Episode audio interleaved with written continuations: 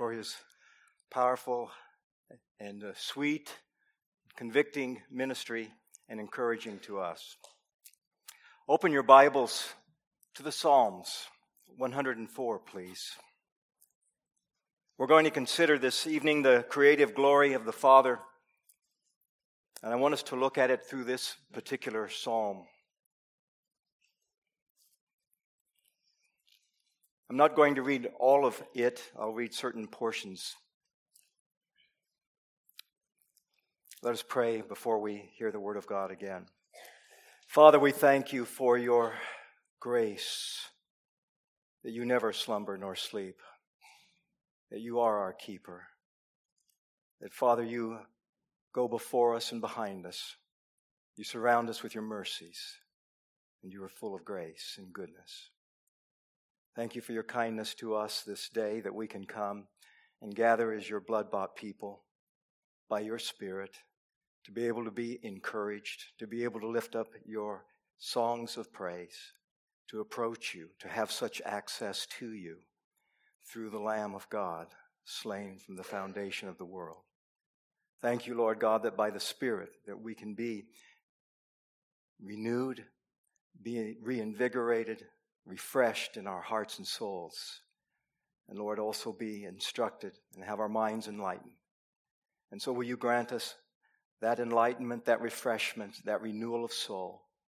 Father, even by your grace, regeneration for those who are still in darkness, that you might open their eyes to see your glory. Father, we thank you for your truth, inerrant, perfect, infallible. And may we, in the hearing of it, be edified. And Lord, through the preaching of it, be strengthened in our faith. In Jesus' name, amen. Bless the Lord, O my soul. O Lord my God, thou art very great. Thou art clothed with splendor and majesty, covering thyself with light as with a cloak, stretching out heaven like a tent curtain. He lays the beams of his upper chambers in the waters. He makes the clouds his chariot. He walks upon the wings of the wind. He makes the winds his messengers, flaming fire his ministers. He established the earth upon its foundations, so that it will not totter forever and ever. Thou didst cover it with the deep as with a garment. The waters were standing above the mountains. At thy rebuke, they fled. At the sound of thy thunder, they hurried away. The mountains rose, the valleys sank down to the place which thou didst establish for them. Thou didst set a boundary that they may not pass over, that they may not return to cover the earth. He sends forth springs in the valleys. They flow between the mountains. They give drink to every beast of the field. The wild donkeys quench their thirst. Beside them, the birds of the heavens dwell. They lift up their voices among the branches. He waters the mountains from his upper chambers. The earth is satisfied with the fruit of his works. He causes the grass to grow for the cattle, vegetation for the labor of man so that he may bring forth food from the earth and wine that makes man's heart glad, so that he may make his face glisten with oil, and food which sustains man's heart. The trees of the Lord drink their fill, the cedars of Lebanon which he planted, where the birds build their nests, and the stork whose home is in the fir trees. The high mountains are for the wild goats. The cliffs are a refuge for the rock badgers. He made the moon for the seasons. The sun knows the place of its setting. Thou dost appoint darkness, and it becomes night, in which all the beasts of the forest prowl about. The young lions roar after their prey, and they seek their food from God. When the sun rises, they withdraw and lie down in their dens. Man goes forth to his work and to his labor until evening. O Lord, how many are thy works? In wisdom, thou hast made them all. Our Father, we thank you for this poetic version of creation and the description of your power, your wisdom, and your goodness. As we come this night to consider your glory as our Creator, oh Father, may we be edified, may we be strengthened. May we, like the earth itself, be established in you by faith, unmovable, old and strong. We thank you for your faithfulness. We thank you for your goodness in Jesus' name. Amen. I believe in God the Father, the Almighty, the creator of heaven and earth and all things visible and invisible. So says the ancient creed, as you may know. Since time began, men have had their creeds, and men have had their searching for really the maybe the pot of gold, as it were, the old alchemists themselves sought to find what, what device or what invention could turn base metals into gold. And they thought even to try to find out what, what would be the universal solvent that would be able to dissolve everything. What could they find that would be able to hold that universal solvent? And if you think about it, nothing. If it's a universal solvent, nothing will hold it. So it was a vain search. But men nowadays, especially in terms of creation, uh, are on a search. The, the modern alchemists, chemists, uh, not chemists so much, but scientists, what we'd call um, maybe cosmologists and uh, f- physics guys. What do you call a physics guy? Okay, that's right. Okay. I'm thinking of physicians, and I said, that doesn't sound right. They're seeking to find what they would call a single universal unifying principle, a hypothetical, and it is a hypothetical framework that will be able to des- describe for us the origin and the sustaining of the universe. Some universal principle and foundation that explains origins and where it's all going. It's called the theory of everything. You might have seen the movie, I didn't see it on Stephen Hawking, I think the physicist. But it is, a, it is one of the major unsolved problems in physics. How did this world come into being? And, and what accounts for all that happens in it? Glory be to God that we don't have to live by hypothetical theories.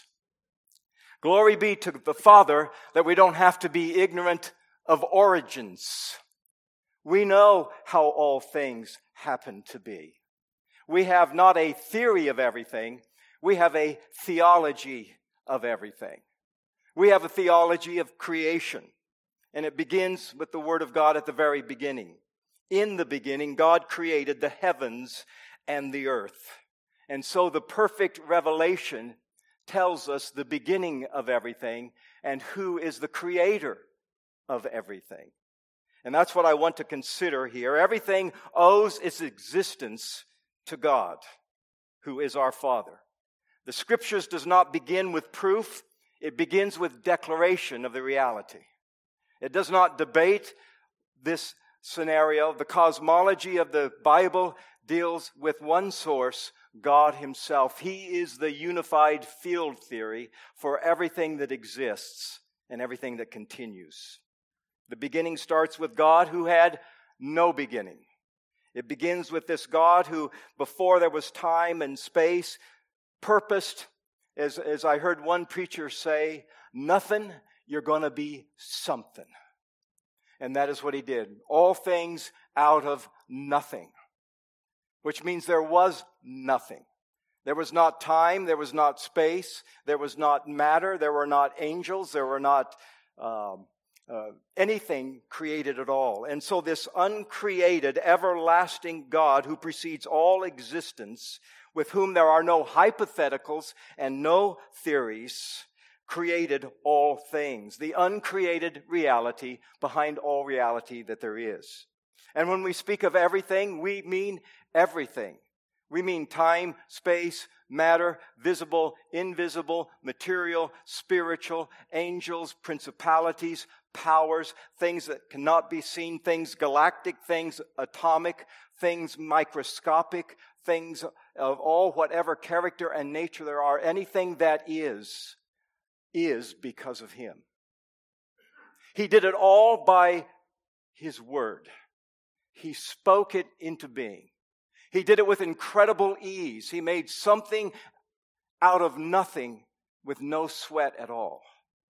It was the very power of God Himself that brought it all into being by His own word. Now, in the Old Testament, we have that again, God Himself manifested in that unity, but there are what we'd call adumbrations, or if you want to use a nicer, easier word, hints of the Trinity. Even in the very beginning of the account, in the beginning, Elohim, itself a plural noun, that even as men would try to explain as a plural of majesty, which is appropriate, but we understand how plural and excellent that majesty is now in light of the New Testament revelation. A God who himself had took and had discussion with himself as a prologue to the creation of man in his own image. Let us make man. And these things begin in terms of the New Testament to shine their light back into that old and inform us, indeed, that our triune God is the creator of all things and everything that there is. Now, this God, as the supreme and true God, is Father, Son, and Holy Spirit. And this creation is the work of all of them simultaneously at the same time. The Father, really, again, as the proposer and purposer of that work. The Son himself is the divine agent through which all things came into being. And the Spirit himself, in, immanent in that creation, the immanent agent, bringing it to pass and sustaining it in life. This is the God whom we worship, and this is the doctrine that I want to deal with is this doctrine of the creative glory of the Lord. For what reason did God create all things? Because he willed it. That's the best and highest answer. For what reason? Because he willed it to be. We might say, for what end did he will it to be? And the simple answer to that is simply this for the manifestation and praise of his glory because the creation itself ultimately would be another means whereby he himself would manifest his divine perfections, the excellence of his own character and beauty, power, wisdom, and goodness. And that he and that beauty and goodness would be enjoyed by his creation. It is that he might be glorified and that we ourselves might enjoy his glory that we might see his glory in the created order, and that we might respond to it as we ought. And that's his purpose here. As, he, as, we, as we look at this, what I want to do is use Psalm 104 to inform our minds and, Lord willing, store our, stir up our hearts with regard to this, this glory of God. If we look at the heavens, if we look at the earth, if we look at the things around us, what is it that we ought to see? Just three things. We ought to see the greatness of God in his power. We ought to see the wisdom of God, and we ought to see the goodness of God. This is what we ought to see. This is what we ought to, to realize. This, this psalm itself is a poetic version of Genesis. And I want you to see what he wants us to see because this is what he wants us to see. This is what he wants us to realize in this created order about himself. And Lord willing, I can at least assist in some way, I hope, uh, in your own worship of this glorious God. First of all, this is the first heading. The Father is incomparably great in creation. Bless the Lord, says the psalmist, O my soul, O Lord my God, the creation is very great. Is that what it says? No, it doesn't say the creation is very great. It says you are very great. You are very great. You are clothed with splendor and majesty, covering yourself as with a clo- with light as with a cloak. It's a good observation, isn't it, that where his worship goes is not to the things that he sees, nor the gifts around him, which creation is, but it goes to God himself as he opens this up. The universe is great, but the creator is greater. Nature is to be marveled at, it's not to be deified. It's not to be worshiped. And for maybe for some of those that may have the bumper sticker, the earth is not your mother, nature is not your father. Uh, God is the one who is over all things. And so as we look at this, I want us to consider this, this stage of it. And, and, and as I do that, as we look, notice as he begins, and, and he begins with two aspects of creation. Verse 2, he begins with that aspect of the heavens themselves. And in verse 5, he established the earth. These, these verses 1 through 9, in one sense, establish uh, the, the greatness of God in, in, the, in his power and his setting forth of the created order. Thou art clothed with splendor and majesty. And, and some say, as you look at this psalm, you could, you could almost break it down into the days of creation if you wanted to. And it is fairly creative, and it, and it may have some. Um, uh, some analogy, but it's, it's a little bit hard for me to keep up with it uh, and see it aligning that way. But uh, it is a creation hymn. And so as we look at this, I want you to uh, begin to first of all speak about the Father uh, incredibly great in the heavens. Incredibly great in the heavens, stretching out the heaven like a tent curtain. One in another place in the in the Psalms we're told to lift up our eyes and behold the heavens and see the glory of God. And in Isaiah 40, we find these words as we, as we begin to consider these things. It says, Who has measured the waters in the hollow of his hand and marked off the heavens by a span, calculated the dust of the earth by the measure, weighed the mountains in a balance and the hills in a pair of scales? Who has done this? And as you remember, God's uh, refrain often in terms of the created order and in terms of all things is his incomparability. And that's why I use he's incomparably great. To whom will you liken me? And in this chapter, he does that, and he does it in terms of what he's done here and what he's created. And so we see this right now as we look at this, and I want to focus again uh, on that created order. Notice what it says, and I'm, I'm just speaking with regard to Isaiah. It says that he, he measures the waters in the hollow of his hand. He can put it in his hand, as it were. You, one of the things we want to understand is what God is doing is ex- expanding by picture his own greatness. As a little kid, I would think, how much water is there in the earth? How much water is there on the earth? And, and one of those questions can be answered now thanks to Google and all that. 326 million trillion gallon, gallons. He measures that much in his hand and word. In other words, it's, it's, it, it's barely anything for him. Notice who marks off the heaven by a span? Marks it off that much. My text says, you know, in, in the Psalms, it says he stretched out the heavens. Do you want to know how big of a stretch that is? Right now, uh, scientists believe that the universe is 93 million light years. I can't put enough zeros by a one to let you know how many miles that is. But I can tell you, at least the nearest star, Alpha Centauri, is 4.3 light years. 4.3. Well, that's, that's not like 93 million, is it? 93 in fact, I, am not even sure if I had that number right as I was looking at it. In fact, it's 93 billion light years. To get to the nearest star would take 4.3 light years. Now, it took me four and a half hours to get from LA to Charlotte.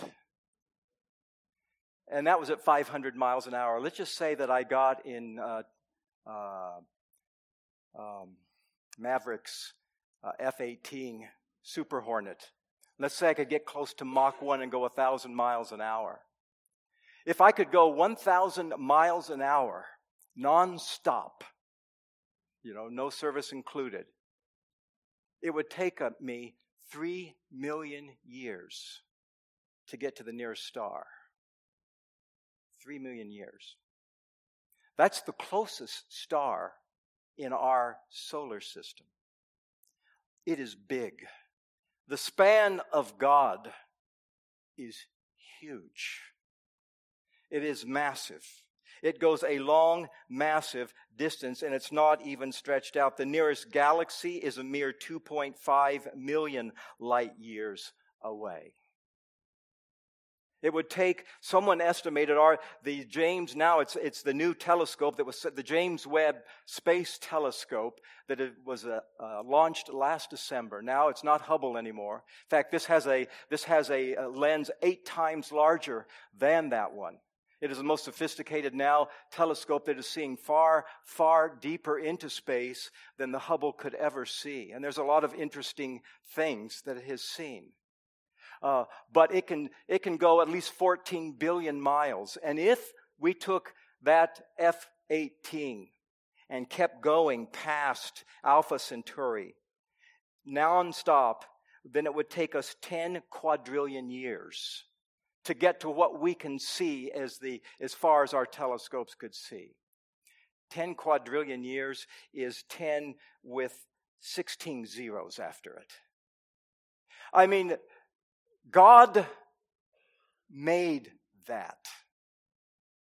God made that. And the James Webb telescope appears to tell us that that was all done in an instant. Because the, because the age of the universe as they see it here and now is the same things that they are seeing with that James Webb telescope way at the edge of the universe, supposedly so many billions of years old. The thing that surprises them now is that it looks exactly like ours, which is supposed to be the oldest, most evolved. And in other words, it really, in many ways, it's letting us know this is, this is what he does. He stretches the heavens, and we look at it and say, Yeah, I can see him. I can see it all.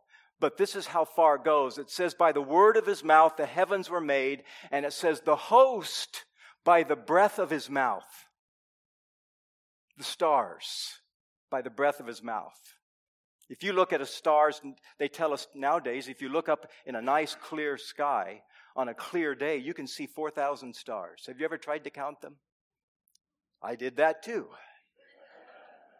You sit there and you're laying in your sleeping bag with your brother right next to you, and you're starting to count the stars. And you said, Did I do that one? Yeah, did, did I count those? And you know, and you give up, maybe at six. I, I mean, that's almost what it was. On a good night, we can see 4,000 stars, but our own Milky Way galaxy contains 150 to 200 billion stars. That's just our little tiny galaxy. And the, and the reality are, is there are estimated to be 150 billion more galaxies. So I don't even want to start. But you understand? It says the host of them by the breath of his mouth. He spreads out a universe which man himself, with all of his sophisticated technology, cannot come to the ends of. No telescope can see the farthest fringes of what it is we see, as Job says, but the fringes of his ways. And we're talking about billions of light years. Light travels six trillion miles a year. Whereas we can barely see that, and, and now it says by his very breath, as it were, he breathes out more stars than we could think of. And then what does the scripture says? He leads them out, their host by number, and then he does this. He calls them by name. I mean, I've got 10 grandchildren. I'm doing pretty good keeping their names. But here it is. In other words, what is it telling me? It's telling me something about God Himself. That the, I mean, man himself, scientists themselves, they themselves are revealing indeed how large our God is in terms of His mighty power. He's limitless. And as far as man can see, as far as man can see, there is the handiwork of the Almighty God. Our sun is such a big deal. Our sun is mighty and powerful. There is a sun in our galaxy. There's a sun in our galaxy that is 400 times the size of the sun. The sun has a million mile diameter. You could put a hundred Earths in it. And this sun, you could put a, you could put 400 of our suns in it. It is so big that if you put it in the middle of our solar system, uh, it would uh, embrace Mars. That big. That is huge, and that is mighty. In other words, these are the product of his hand. These are the things which he makes. The sun itself, every second, is, is doing 10 to the 36th power of hydrogen explosions every second. Fusion reactions are taking place uh, at, a, at a massive scale. Things that would, were far enough away that all we see is feel the heat and see the beauty of the sun, but it is a marvelous, marvelous star itself that has a marvelous and mighty creator who has made something so large and so awesome, so sustained that indeed it still marvels us. All of these things remind us of the glory of God. and it says, because of the greatness of his might and the strength of his power, the psalmist says, not one of them is missing. He sustains that which we can't even see. He has his hands on everything that we come to the end of our own eh, abilities to grasp.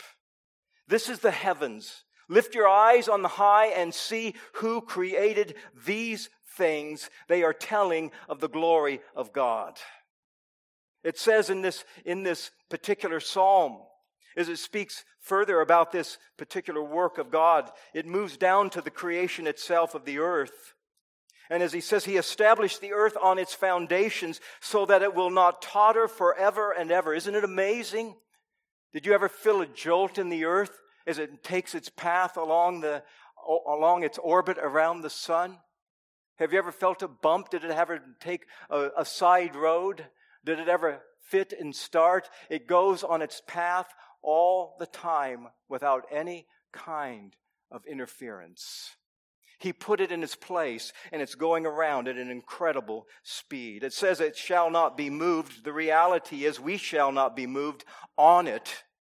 But the reality is, it's moving in its divinely ordered, invisible track without noise, without jolt, at 70, 67,000 miles an hour. And the window's down.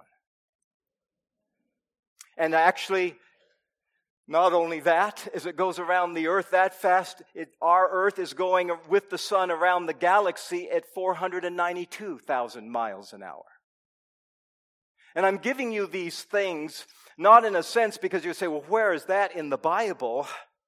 It isn't there. That isn't there. But the sun that you're seeing, the stars that you look at, the universe that surrounds us that we can see, and the very earth that we are standing on is the product of His will and pleasure. He says, Who will you compare me to? Because all of this, I will weigh the dust of the earth in my scales. I can, I can stretch out my hand to the span, and this is how great and this is how grand and glorious is our God. What's the application of this in a very simple way? The everlasting Lord, the creator of the universe, will he ever weary? Will he ever grow tired is the application that he makes. This one who can make a universe, this one who can make an earth, this one whose strength uh, and extent of power and control goes to the ends of the universe. Is this the one that's ever going to get tired and weary? Watts himself, Isaac Watts, in that wonderful, that wonderful children's hymn, I sing the power of Almighty God says, Art thou afraid his power shall fail when comes the evil day? And can an all creating arm get weary or decay? In other words, what we are to learn from the creation is the strength and the power, the steadfastness and greatness of God. Spurgeon says, Listen, if I build up men, you'll be cowards. If I build up God, you'll be as strong as lions because he's great. Because he's great. He's the upholder. He speaks and the mountains rise and the valleys go down. He's the one who is working all of these things after the counsel of his own precious and good will. Stability. Do you not know? Have you not heard? Has it not been declared to you from the beginning? Have you not understood from the foundations of the earth that he is above all rulers, all authorities, who has made the heavens and the earth. This is, this is the encouragement for us. Can he handle you? I remember that sometimes that's the sad statement. I don't, you know, heaven doesn't want me and hell can't handle me. You've heard that from unbelievers. God has no problem handling unbelievers. God handled and made the whole universe. He has no problem. The devil is his junkyard dog tied to his own will. And so all of these things, no. Can he handle, is there anything really too big for God for you? Is there anything that he can't do? What is insurmountable to you, what is inconceivable to us, is nothing major to him. What are man that you are mindful of him as we consider the expanse and greatness of those things, and yet he is pleased. He is pleased in his mercy to call us to his son and make us his servants that we might give him glory and praise. I want to go to the second one. The Father is inscrutably wise. The Father is inscrutably wise in his works. And I want you to see this wisdom.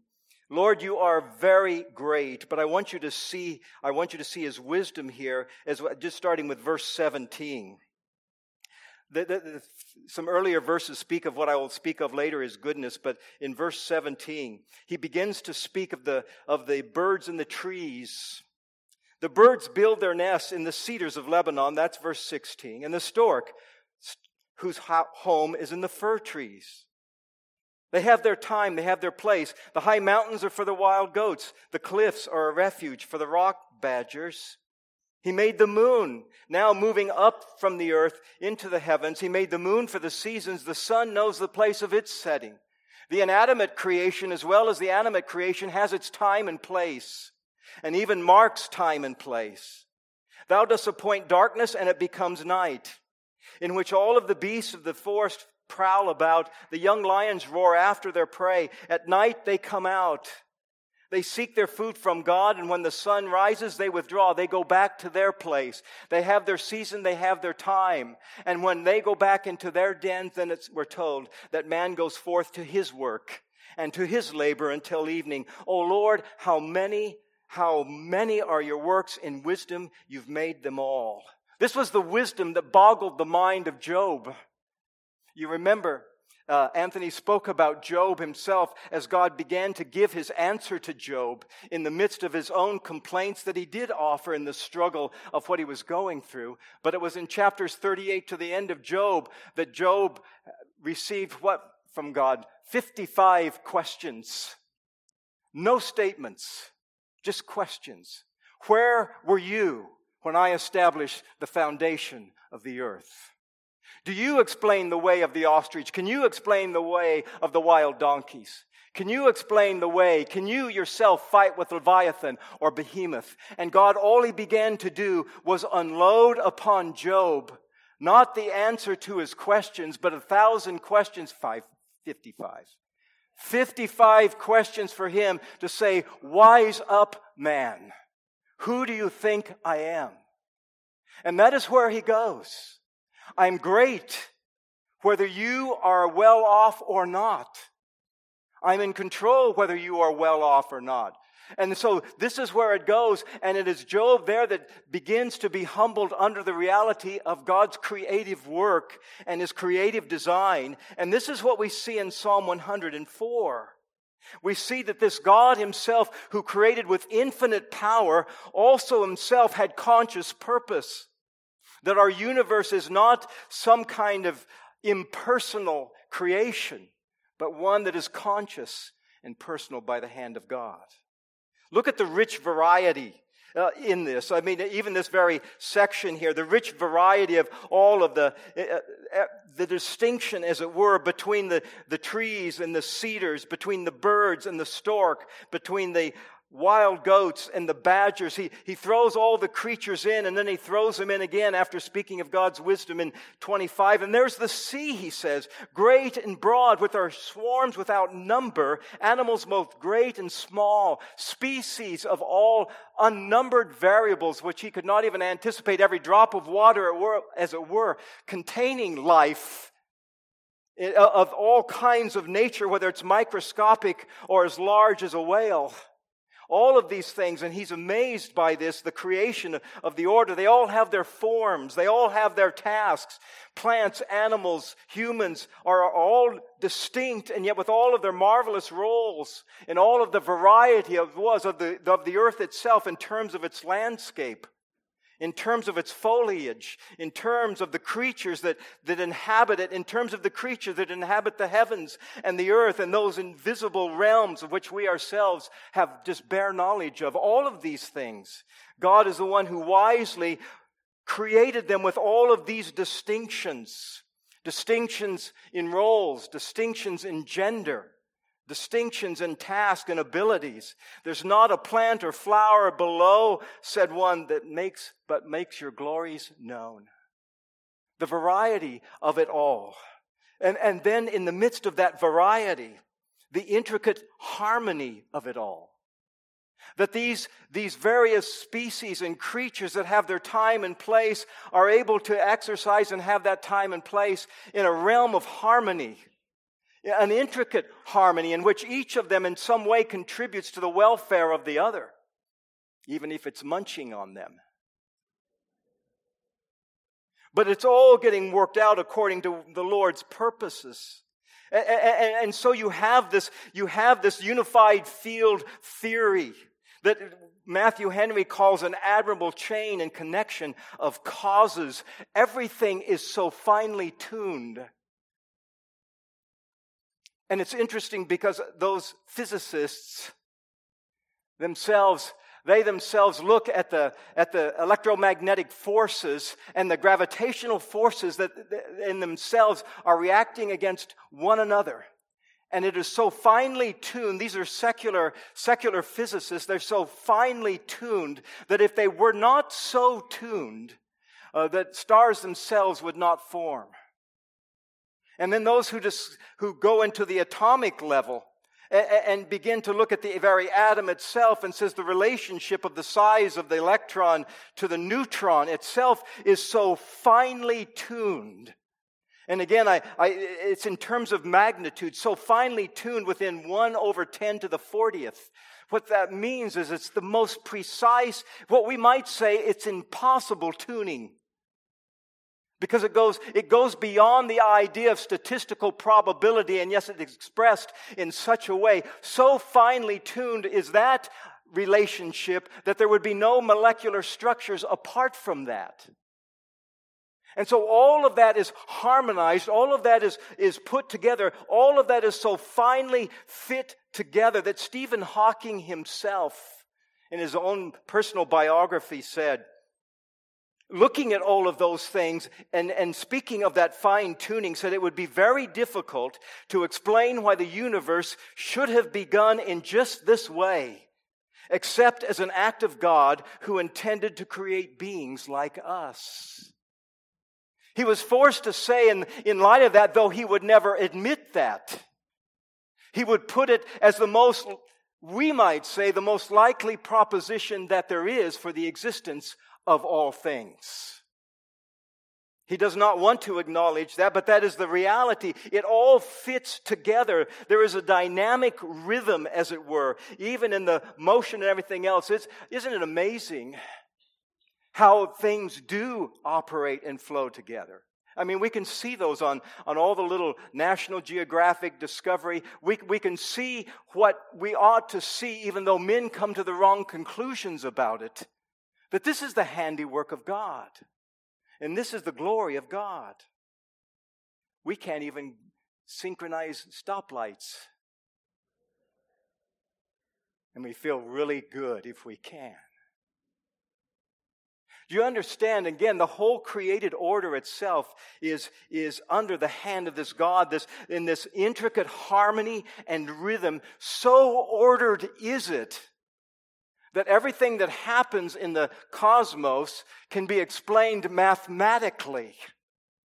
That men given minds can conceive and describe that activity of God, as it were, those hidden laws that cannot be resisted, the law of gravitational attraction.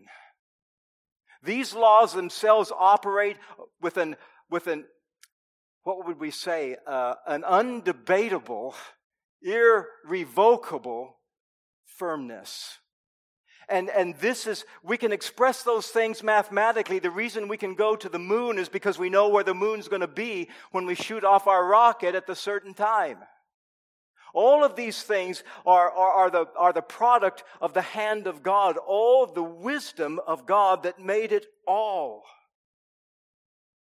It's a settled order. In fact, it seems to me, it seems to me that scientists should be the most uh, humble and happiest people on earth. I mean, if you, in fact, medics, uh, doctors ought to be the most humble and happiest people on earth. Why? Because they're spending their time looking at the handiwork of God. What it manifests to us is indeed the blindness of men. What it convinces us of is yes, man is blind, because that profession is the most blessed if their eyes were opened. Because you can see these things and this is what we have. This is the this is the beauty of the lord. One of the uh, a man named brian greene who who wrote a book called the elegant universe and, and, and is a promoter of and you don't have to worry about this spring it's called string theory. You say string theory you know yeah but but it's, it's recognized in one sense but i want you to hear how he describes string theory I want you to hear how he describes it himself. He says it's the microscopic fabric of our universe. And, and, and, he's, he's proposing this string theory as that unified theory of everything. He says this, this, this fabric is a richly intertwined, multidimensional labyrinth within which the strings of the universe endlessly twist and vibrate rhythmically beating out the laws of the cosmos. I'm going, well, who's the master of that? Do you hear it? He's basically saying those little strings that are vibrating, they themselves in that wonderful multi dimensional labyrinth, you know, it says they themselves are rhythmically beating out the laws of the cosmos. Who made the laws?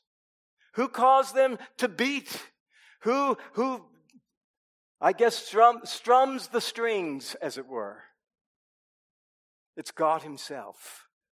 It's God Himself. He's the maestro of it all. And man himself can simply just look and look at askance and just turn his eye away. But there is this beauty of harmony in the midst of the created order, which again the psalmist sees.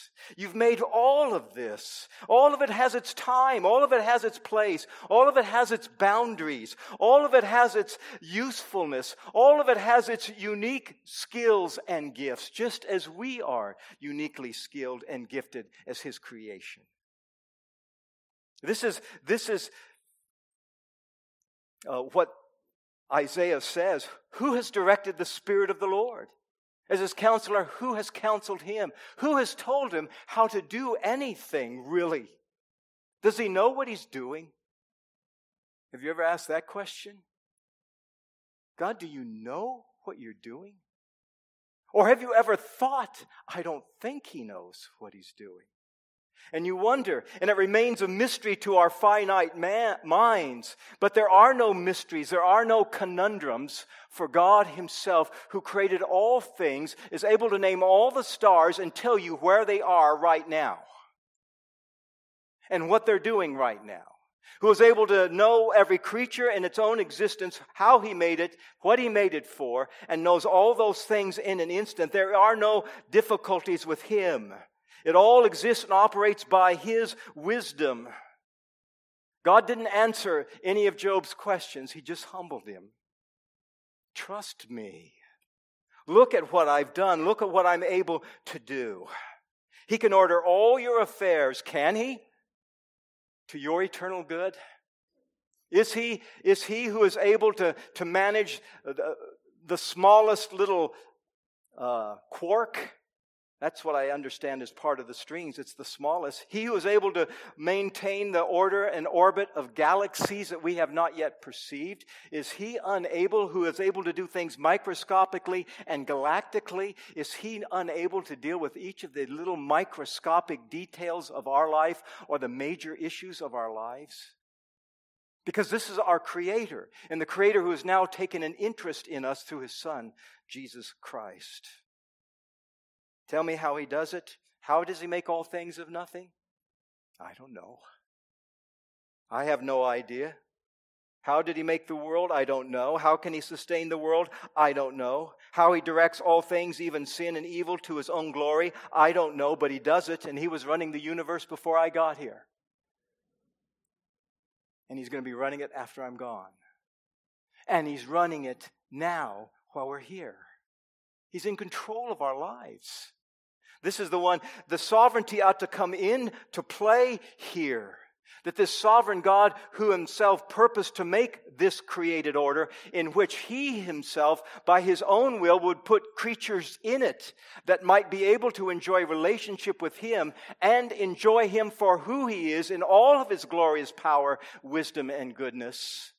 Will he not be caring and wise and good to us? Well, that's the last part that I want to. It's this the Father is aboundingly, incredibly good in his creation. And that's where I want to just see it, verse 10 through 13. It says, Listen, he sends forth springs in the valleys, they flow between the mountains, they give drink to every beast of the field. You remember Christ, again mentioned by uh, Anthony, with regard to look at the trees, look at, I mean, look at the flowers of the field, how they're clothed, look at the birds of the air, how they're fed. Look at the creation itself. Look how God Himself provides and orders all things.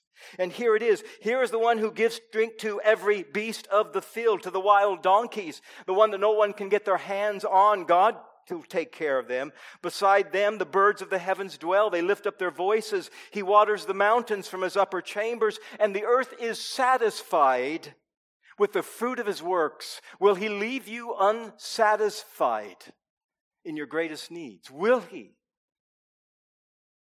He causes the grass to grow for the cattle, vegetation for the labor of man, that he may bring forth food from the earth, the wine that makes man's heart glad, not drunk so that he may make his face glisten with oil and the food that sustains man's heart. The trees of the Lord drink their fill. The cedars of Lebanon, which he planted, the Lord himself is all sufficient and all caring of what he created. It's goodness. It's his goodness that marks him. And it wasn't because he was lonely. It wasn't because he was needy. He's absolutely satisfied with himself. And he has always been. He, he did it simply because he would. There isn't anything in us that contributes anything to his glory more than he already has.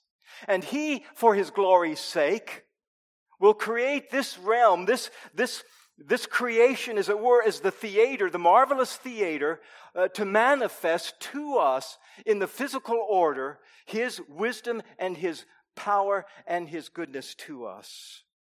It, it just simply created us out of the overflow of His goodness that we might share in the beauty of His greatness. It's blessed goodness. Of, it says, of all, of all the creation, we're the ones who are made in His image.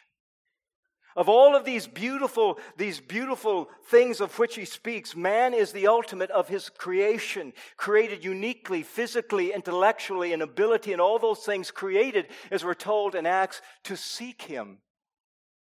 When I see him, I want to seek him. When I see what he's done, I can trust him. When I see his wisdom, I myself can depend on him with a capacity to enjoy Him. This is what He did to glorify Him by rejoicing in His own glory manifested in the created order.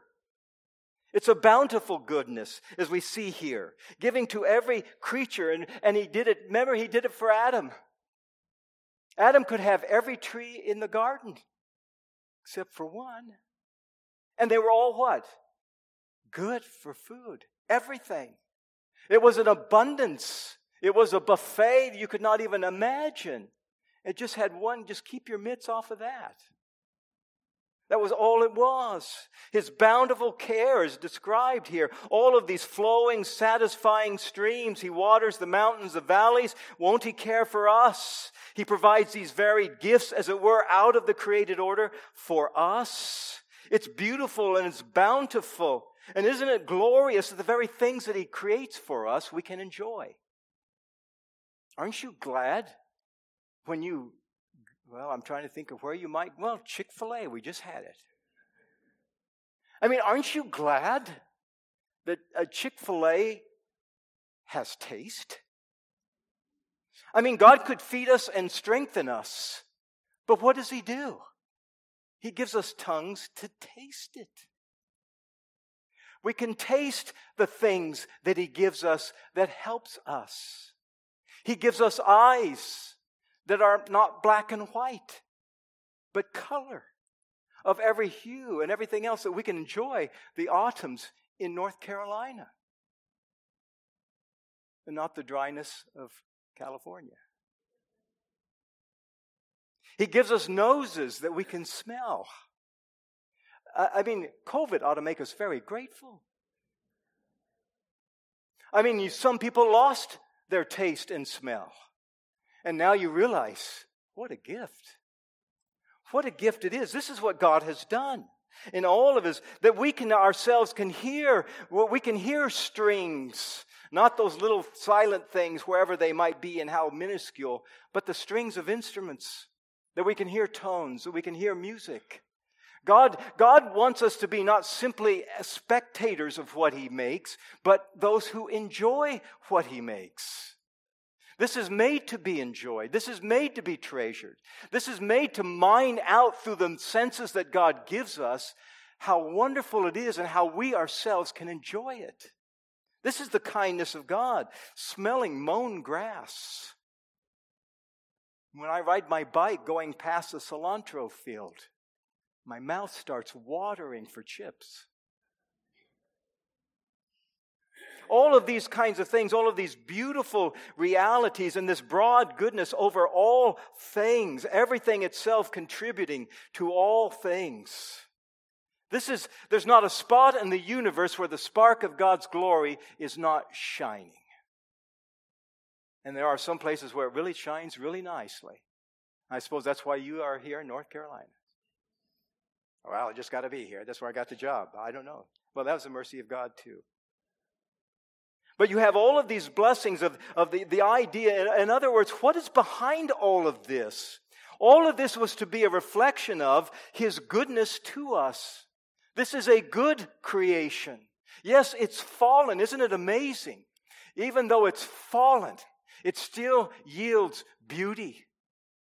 Even though fallen, it still is a place that is delightful to be in, to enjoy a 72 degree day today, here at least in the afternoon. And the beauty of the freeze in itself that brings the changes in the seasons. All of this is the handiwork of God, this broad and great and glorious goodness, and He remains good. He remains good in all He does. Everything created by God, 1 Timothy 4 4, created by God is good. And nothing is to be rejected if it is to be received with, if it is received with gratitude. This is our great God mighty. And I, I, have explained it probably in different kinds of terms than would be normally used with regard to these things, not to, not to kind of just, in a sense, overwhelm with facts, but it, that we ourselves might be overwhelmed with Him. In that sense, overwhelmed with Him in terms of who He is, that we can trust Him. And in the created order ought to give us much Yes, has inspired this, this revelation, not the natural revelation, but the scriptural revelation is sufficient. But this natural revelation is glorious as well, as it manifests God in His mercy and kindness to us. Praise God from whom all blessings flow. Praise Him, all creatures here below. And this is the mercy. As we live in this created realm. Ask God to open your eyes and help you, your ears, your mind, and your heart engaged. Humbled yet rejoicing. Humbled because we are. We don't deserve any of it. God didn't need to do this. God did it because He would. But He did it so that His glory might be seen in those which He created, and that we might seek Him and call upon Him and draw near to Him through His Son, whom He sent. The Son who took up the nature of our creation, and in that nature bore our judgment, that we could go free and be pardoned, that we could worship this God in our lives and in the created order. May God help us. This is our God who is too mighty to fail, too wise to err, and too good to do bad. And the psalmist himself, as he closes all of this, he says, verse 31, let the glory of the Lord endure forever. Let the earth, let the Lord be glad in his works. He looks at the earth and it trembles. He touches the mountains and they smoke. I will sing to the Lord as long as I live. I will sing praise to my God while I have my being. Let my meditation be pleasing to him. As for me, I shall be glad in the Lord.